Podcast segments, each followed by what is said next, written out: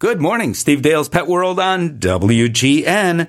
Dr. Tammy Grubb is the president of the International Academy for Veterinary Pain Management. When we talk about pain in our pets, I mean, I just said international, right? So when we talk about pain in our pets, uh, she is the person to talk with. And we'll be talking with her about a very important upcoming event. Gene O'Neill is the CEO of the North American Veterinary Community running, among many other things, the VMX Veterinary Conference, the largest meeting like this on the planet. That's a lot of pressure, Gene.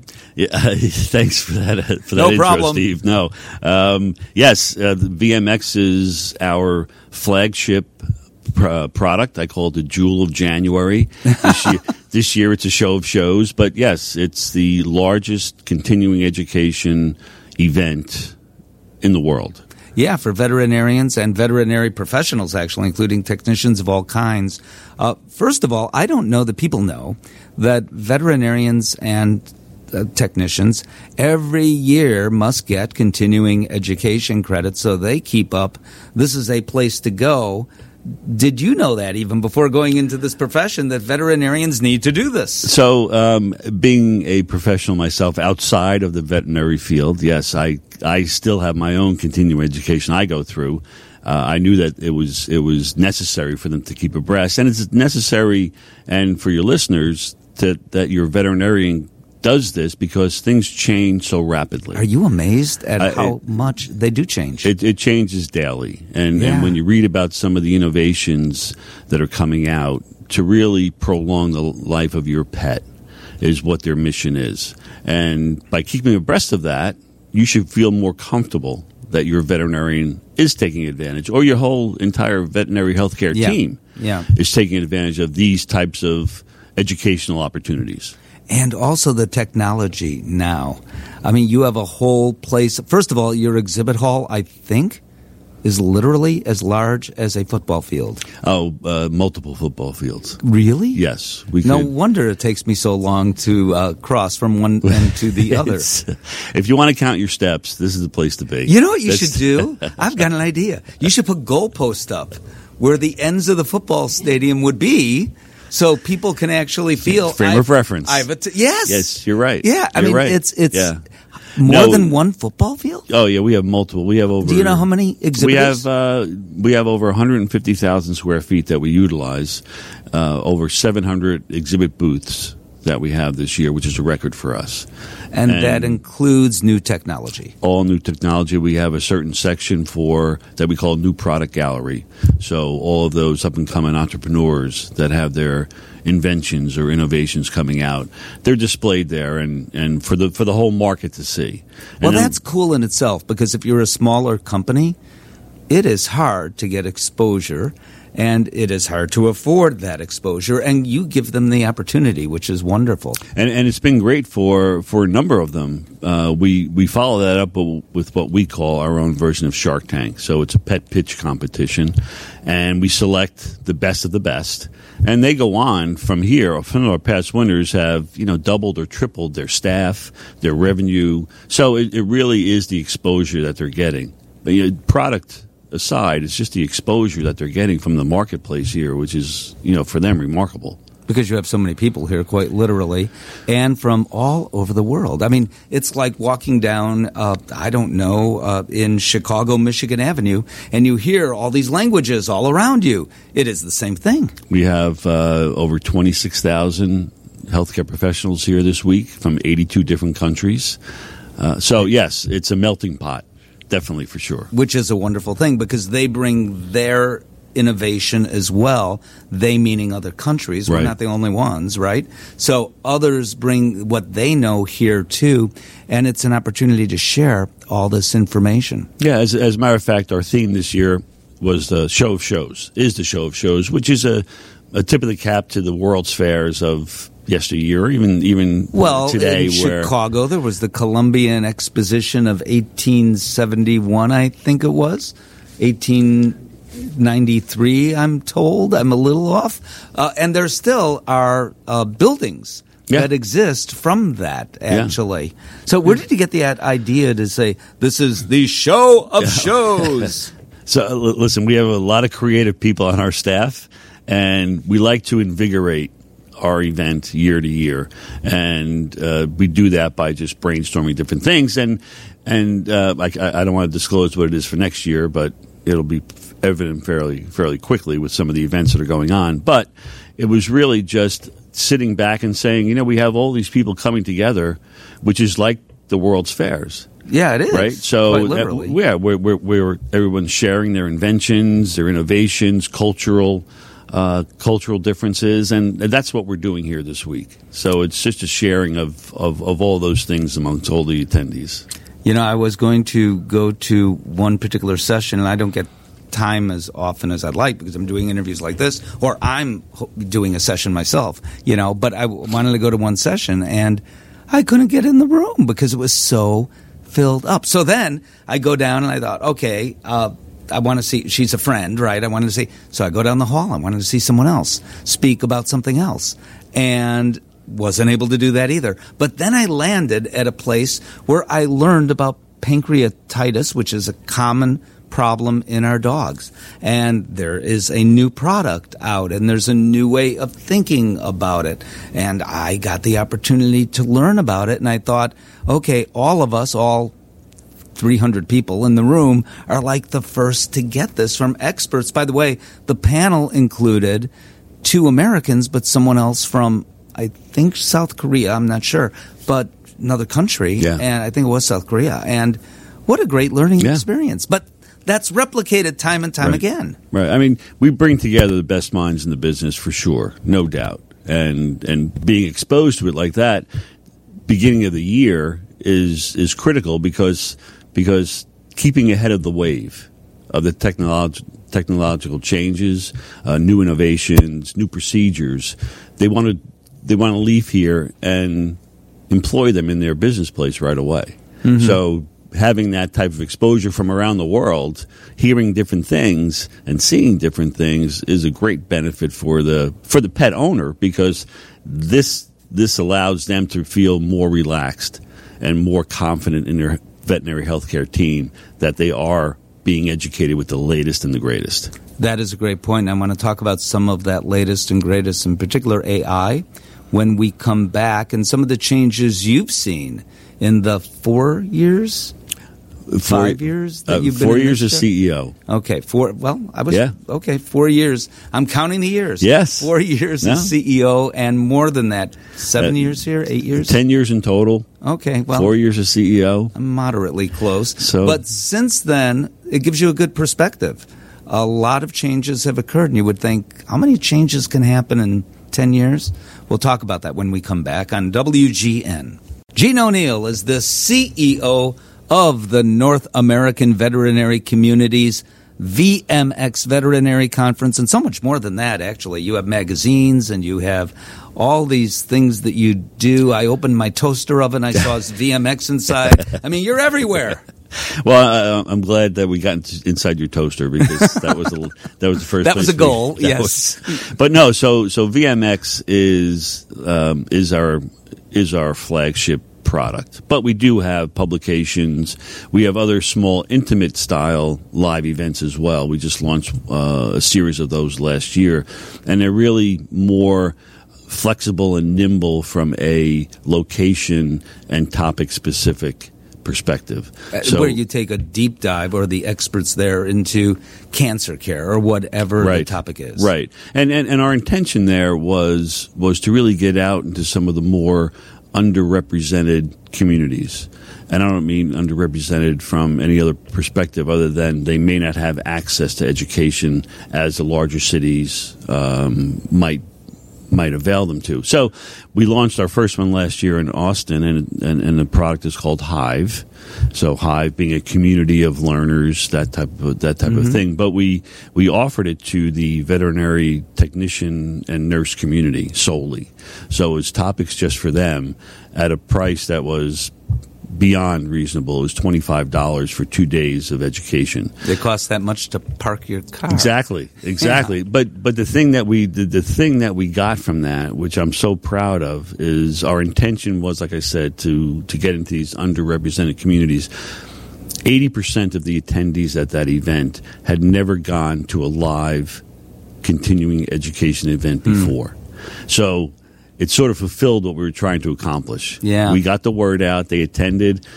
I mean, it's it, it's unbelievable the the uh, the magnitude and the, and the reach that we can get.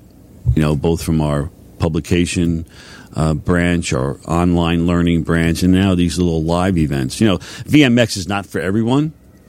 You know, 82 countries being represented here is great, um, but we're still only scratching the surface on a, on the amount of Well, people we can touch. Yeah, I mean, the reality is that it could be hard to get away from work. Yeah. You know, you've got three kids at home, and maybe you're a single mom, or whatever the circumstances are. You may not be able to get to Orlando, where we are now, or any veterinary conference anywhere because you just can't get away. Right. You know, Right. and and or some bosses don't let you off work so easily, or whatever your circumstances are. So. That is hugely important. You are bringing the conference all over the country, which is great. Yeah. Uh, things have changed since you've been here. The, I'm talking about the profession. It it, it has. It's uh, you know I, I first came in as a CFO, um, so I was more interested in other things besides the. Are we making money? How much money? Right. Yes. But as a, when I was elevated to the role of CEO, uh, getting involved with with the topics in the profession was an interest to me. What is what is on the minds of the veterinary healthcare team? What are their problems? What are the issues? And that's what we start to address. That's what we're trying to solve here with the education that we provide. You know, your your your li- your listeners uh, will hear of terms like access to care, which is barriers for pet owners, whether it be financial, geographic, cultural, whatever it is. But we're trying to provide some dialogue and discussion around how do we solve those problems to increase increase pet ownership and also to increase the longevity of your pets' lives. Mm-hmm. And that's what happens here. That this is the information And not only share. longevity, but the quality of life. Quality of Yeah, life. Yeah, with, when it comes to pets, that matters. Right. Uh, are you amazed by the technology? Yeah, I'm amazed and a, and, and a little a little frightened by it. Okay, explain Uh, that. It, it, well, it just happened so fast. Um, you know, AI. We talk. Let, us talk about AI as Sure. a piece of technology. Um, talking about this to my staff, and you know, to them, Chat GPT is AI to them. Well, Uh-huh. we all know that that's a piece, a small piece of what artificial intelligence can do. But I'm seeing now here some of the exhibitors that we have and some of the new products coming out and how it's being utilized. It's not just the using the the, the, the latest and the greatest technology, but the reason behind that the use of that is again for your for your listeners to know that your veterinarian's time is valuable and sometimes they may not be able to see their veterinarian because of other other responsibilities they may have.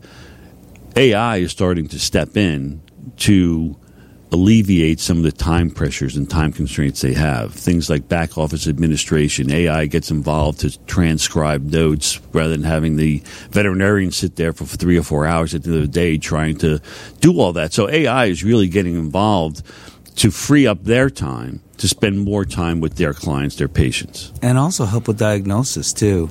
Yeah. So now the blood work is read by still people, but also AI technology can do that. It's happening in human medicine, but what's happening also is the same thing in our animal medicine. Yeah, I mean, it's really exciting, and and to me, I mean, one of the things that I saw that I'm uh, that I was really interested in is uh, how it's being used to to determine if cats are in pain.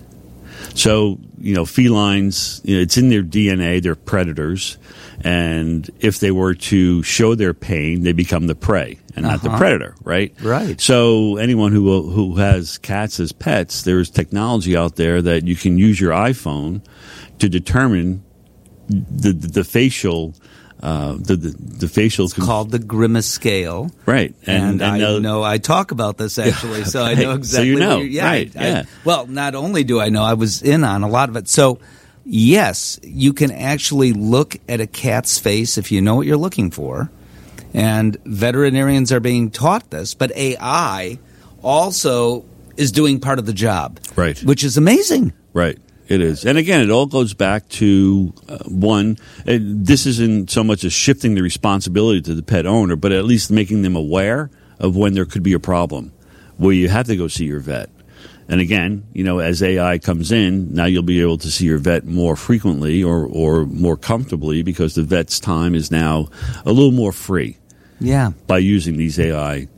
Yeah, so you use your phone. Who doesn't like taking a picture of their cat? And all you do is take a picture of your cat. Right. And then the rest is done for you. Right. And it gives you an idea. But it also, uh, I think, alerts pet parents that, okay, your cat, it, it, makes people more aware of what the possibilities are and therefore maybe pay more attention to what their cat is telling them. Right. Our pets are always communicating with us. Right, exactly. And, and this is a way to, uh, I, I love this stuff. Yeah. But you are a technology guy, so you must be, really be like, wow. Well, I, and again, like I said, I'm, I'm amazed and, and sometimes a little frightened by it, uh, what it could do or, or, what it should do. Let's put it that way. But uh, you walk around the, uh, the exhibit floor here, and this has become the new, the new wave the new. Uh, it's not the latest, uh, you know, shot that you would get, whether it be for um, you know pain or diabetes or something like that. This is technology being used. So Although those shots you get, that's always changing too, you know. And now there are examples. We don't have time for it, but there are examples of things medically that are happening that includes those shots yeah. your pet gets yeah. or, don't, or don't get in some yeah. cases. I mean, and, and, those are always being improved as well. Yeah. You know, every year they're coming out with the, the latest and greatest product for, you know, teas, um, fleas and ticks. Um, oh, there's that too. Yeah. You know, all those are always being improved. Yeah. You know, they'll always be there. Someone will come up with the latest and greatest yeah for it yeah. you know but this other this other area of technology and how it's being used to me is is incredible all right well it's a pleasure to be here once again, and I am I'm thankful for your time. Thank you very much, and for putting on the greatest show. Thank you, Gene O'Neill. Thank you, Steve. So here's what you do: go to wgnradio.com, and on the website you see listed all sorts of possible tabs, and one is podcast, and then click on that or go to that, and then you see the WGN Radio Petcast one and only, as far as I know, kind in the country like it. That is a petcast where I have the opportunity to go in depth to talk in great detail with all sorts of veterinary and animal behavior experts of course, that's at WGNradio.com. The most recent one is with a friend of mine who has changed more in veterinary medicine, the most influential veterinarian in decades, I believe, and that is Dr. Marty Becker, who created the initiative called Fear Free. What's that all about? How does that matter to your pets? Well, check it out at WGNradio.com. Oh, you could also check out my website, and that's stevedale.tv. She is the president of the International Academy of Veterinary Pain Management and also adjunct professor at Washington State University. I am honored, honored to talk to you anytime that I do, Dr. Tammy Grubb. You know, uh, you will be at this event April 13th and 14th, co hosted by North Carolina State University College of Veterinary Medicine's Feline Health Center and the Every Cat Health Foundation, two nonprofits. You, by the way, all of you can attend this, you know, because this is available to everybody. Veterinary professionals will be attending. They'll be getting continuing education credits, but all of you in the public can attend in person or virtually. You are one of the speakers. And we are so excited because few on the planet know as much about pain management in cats. You are very kind to say that, but I can be topped by a lot of people, including the other speakers at this conference. It's so know. exciting.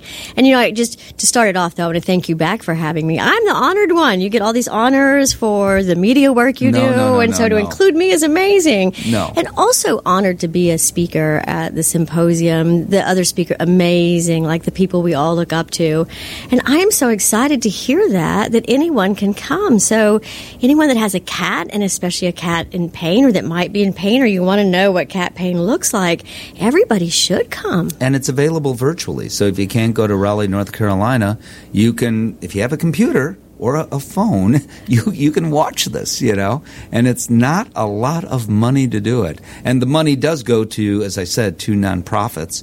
Uh, so I want to talk about pain in cats and what you will be talking about. Uh, and when you began your career, did you have any idea, first of all, that you would have this special? You also are a specialist in anesthesia, but th- that you would go down this route. And why is understanding and doing something about pain so important to you? You know, to answer the first question, no. If you had told me this was my lot in life, I would have thought you were crazy. First of all, I graduated long enough ago that animal pain was not addressed, kind of ignored, a lot ignored. And then I really, I came from a background of being with a mixed practitioner and that's what I wanted to do is go back and treat dogs and cats and cattle and horses and I think I'm a really good example to all young veterinarians just keep your mind open.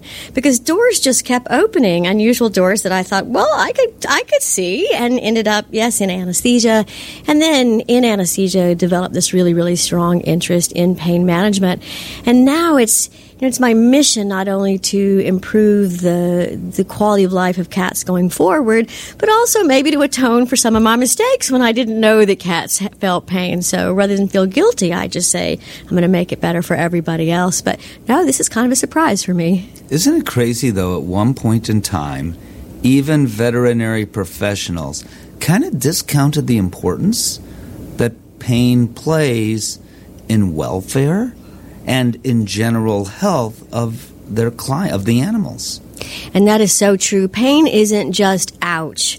Right, like you said, it's a welfare issue, it's a health issue. I mean, really, pain causes so many negative effects. And I think it was ignored back then because we just didn't know. We didn't know the commonality of the mammalian pain pathway, that meaning that all of the structures that create and transmit pain in our bodies, it's the same structures in cats and dogs. And now we know that. And plus they're so good at not showing us they're in pain. Cats in particular. Oh, cats are the the worst for not saying anything.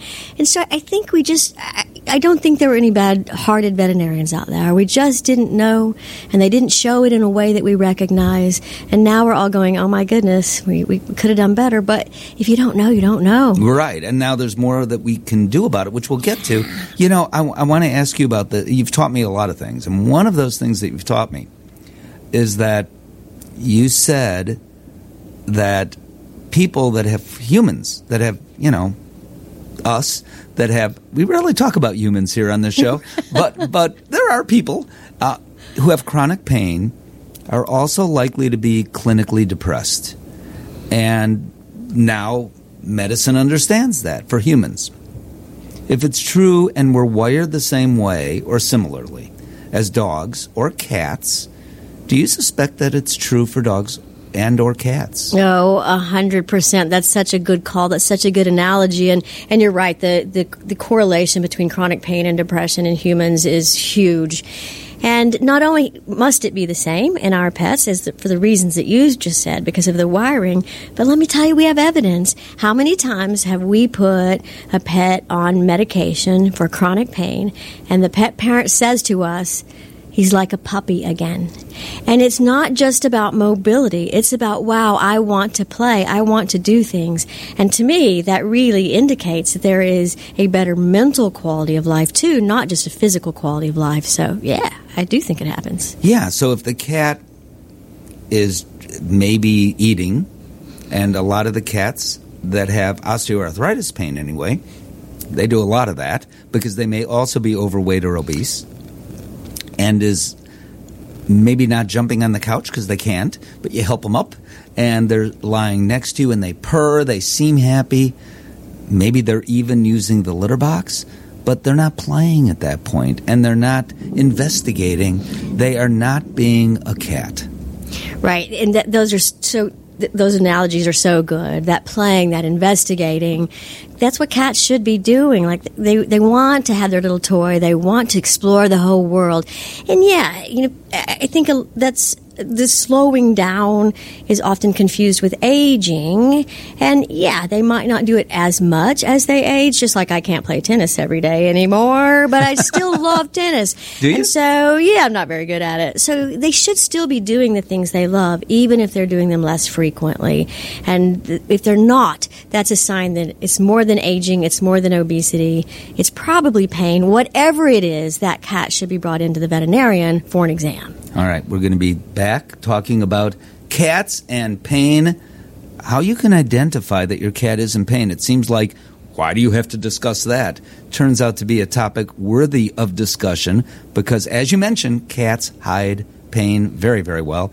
But more importantly, what the heck do you do about it? We'll be back talking to Dr. Tammy Grubb when we come back. She is the president of the International Academy of Veterinary Pain Management. The president.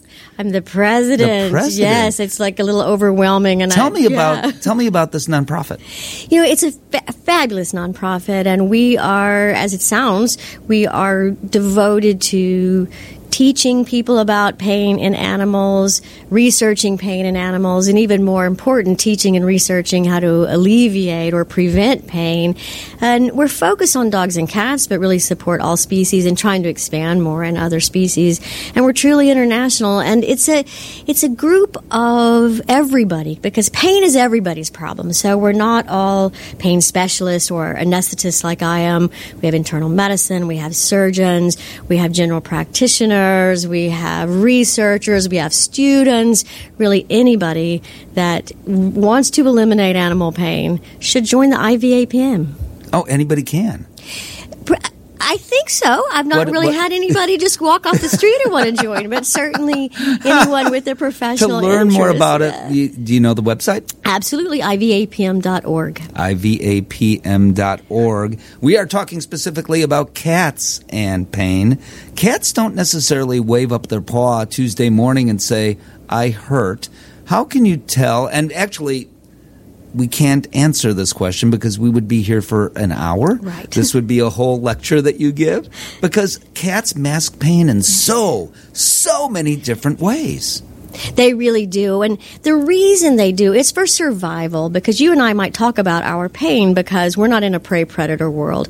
But if a cat vocalizes pain or shows pain, that poor cat doesn't know who's a predator. And it's a survival instinct. We're not preying on our cats, but it's a survival instinct. So they hide anything that might look like weakness, like pain. And just a really quickie, the things that we're looking for is not what pet parents expect. We're not looking for crying. They don't cry. We're not looking for cessation of eating. They'll eat till the absolute last minute. If they do stop, it's bad. But as long as they are eating, it doesn't mean it's pain. We are looking for behavior changes and mobility changes. So if your cat's behavior changes or its mobility changes, go to the veterinarian. It might not be pain, but it's highly likely that it is. You know, I, what I like to say anytime there's a change in any pet's behavior, there's likely a reason for it. That's so true. It's and as you know, as that. It is as simple as that, and it might be something uh, like you got a new cat, and the, the second, the first cat doesn't like it. It's not always pain or sickness, but, but veterinarians can help with behavior too. So Yeah, really and you don't know what it is until No. until you know what it is. exactly need that diagnosis. yes, yes. All right, so it can be very, very subtle, as subtle as the fact that your cat's just not jumping on the furniture as much. Still doing it. Not or if you took a if your phone and you recorded it in slow motion, it looks different than what it did before. Or it could be that the cat is eating but not with the enthusiasm that the cat currently ate. I mean, it can really and we could go through a hun- literally a hundred of these, right? But it can really look subtle. Once you identify with your veterinarian's help that it is arthritis, osteoarthritis, what next? The next thing is we want to treat that pain. And I want pet parents, cat parents, to not be afraid of treatment. You've probably heard it. I've heard it. Oh, I don't want to put him on medication.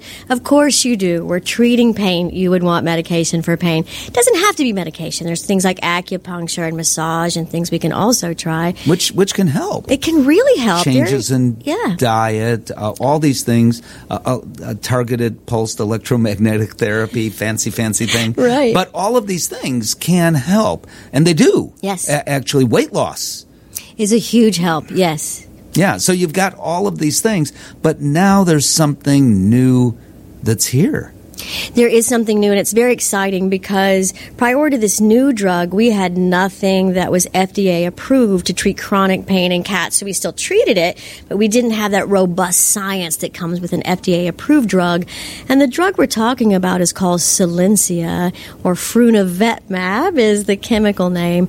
And it's a new class of drugs called anti nerve growth factor monoclonal antibodies. And I want to encourage everybody out there to, when you're watching commercials, look at what platform the drug is, and you'll see a lot of monoclonal antibodies. It's an amazing platform for can drugs. You, can you explain? Uh, generally, what that what that means? Yeah, for sure. For COVID for people. There's a monoclonal antibody. Yes, there is, there's a lot of them, and the for cancer treatments now, and a lot of things for people. I'm absolutely, right, right. so many because it's such a safe platform, and the body already makes antibodies. Probably everybody remembers their immunology back from from early freshman college, and so the body makes antibodies that fight disease. And with technology, we can actually build our own antibodies, the monoclonal antibodies, to target a, per, a, a, specific disease or a specific protein. And so these drugs are made, these monoclonal antibodies are designed to, manufactured to target nerve growth factor, which is a very, very potent pain generator and propagator that is present with osteoarthritis. And a, so it's a, this great monoclonal antibody platform. It targets a really painful target, and it's a subcutaneous injection once a month month, and so that means it's just like a shot. It's a shot, yeah. yeah, just once a month, and so the pet parent doesn't have to give pills every day. That's better for the cat. It's better for the pet parent. Better for everybody. Yeah, when you when you prescribe a pill for a cat, generally one of a couple things happens. I suspect uh, that the pet parent runs out of your office screaming, "I'm not going to do this," uh, or they try to do it and the cat objects and it never gets into the cat, or they think it gets into the cat. Sometimes it does, sometimes it doesn't. Is that combination about right? Yes, that is so true. And, and the problem too that it's difficult to, to pill cats. They don't like to take oral medication, and so you usually kind of have to force them. That's no fun for the pet parent. That's no fun for the cat. So yeah, they end up usually not treating the cat at all. So the cat doesn't get treated, and the cat now is hiding under the bed more because a it's painful, so it wants to get away from the pet parent, and b now you've tried to shove pills down its throat, so it's doubly hiding, and so now now the cat's not getting treated. The human animal bond is fractured, and that's that just makes me so sad. And the cat's getting worse under the bed, and now nobody's seeing him. So it's a lose, lose, lose unless that cat is easy to medicate, and I, there are not many that are. So this injection, the shot, is really almost miraculous for cats. Yeah. So different cats, different responses, I suppose. What are you seeing? Because it's been out for a while now. I've seen some videos that are like before and after. It's like are you sure that's the same cat? Absolutely, I agree with you. And of course, there's different responses anytime we treat, especially pain, because pain it can be mild, moderate, severe, come from the joints only, come from lots of multiple places. Like pain is so complex, but we do see at least some response in 95% of the cats. This is an amazingly potent drug, and some cats, like you said, are a miracle, and some get at least better enough that they're sitting on the couch again with the owner and purring again. And and and sometimes we don't see a big change in mobility because maybe the cats have been painful long enough. They don't have a lot of muscle mass because they haven't been moving. But we're looking for that change in quality of life and behavior that purring again. I've got my cat back again. And you're hearing a lot of that? A lot of that yeah, that's wonderful. Uh, give me the website for the International Veterinary Academy of Pain Management one more time. Thank you for asking. IVAPM.org. And April 13th and 14th is the event you can hear, or if you come down to Raleigh, North Carolina, see Dr. Grubb at, and many colleagues who will be speaking. All uh, you, you, I would assume, agree. This is kind of a nice lineup. Yeah, it's amazing. Yeah, these are we're lucky. I, I feel like imposter syndrome. The, no, no, no, These no, are the rock you. stars no. of cat pain management. Like the people like we idolize. So yes, if anybody gets a chance to come or listen, please, you you'll, you'll be amazed. And to learn more about it and be amazed, EveryCat www.cat.org.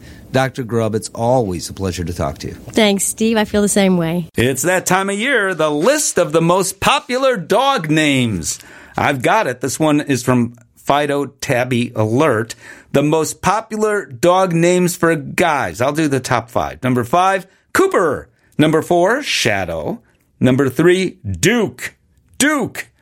They don't mean John Wayne, Duke the dog. I, I remember when Duke was a very popular name and then it wasn't even on this list for a long time. It is again at number three. Number two, last year, the most popular name, now number two, Max. And the most popular dog name, I was surprised, Bear, like Yogi, I suppose. The most popular dog names for female dogs, number four, five is Sadie.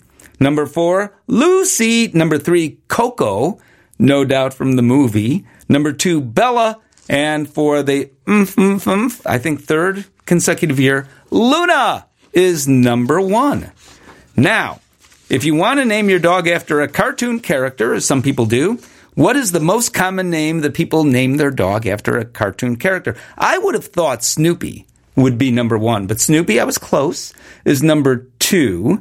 Number one is Scooby Doo. The top Star Wars inspired dog names. There is such a list. Number five is Rey. Number four, Chewbacca. Number three is Yoda. Number, smart dog, no doubt, Yoda. Number two, Kylo. And number one is Chewie, which of course is just short for Chewbacca. And the top food and drink inspired dog names can you believe there's such a list?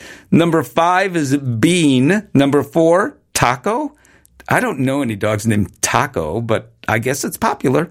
Number three is Pepper. Number two, Whiskey. And the number one top food drink inspired dog name is Peanut. We'll talk to you next week, bright and early on WGN.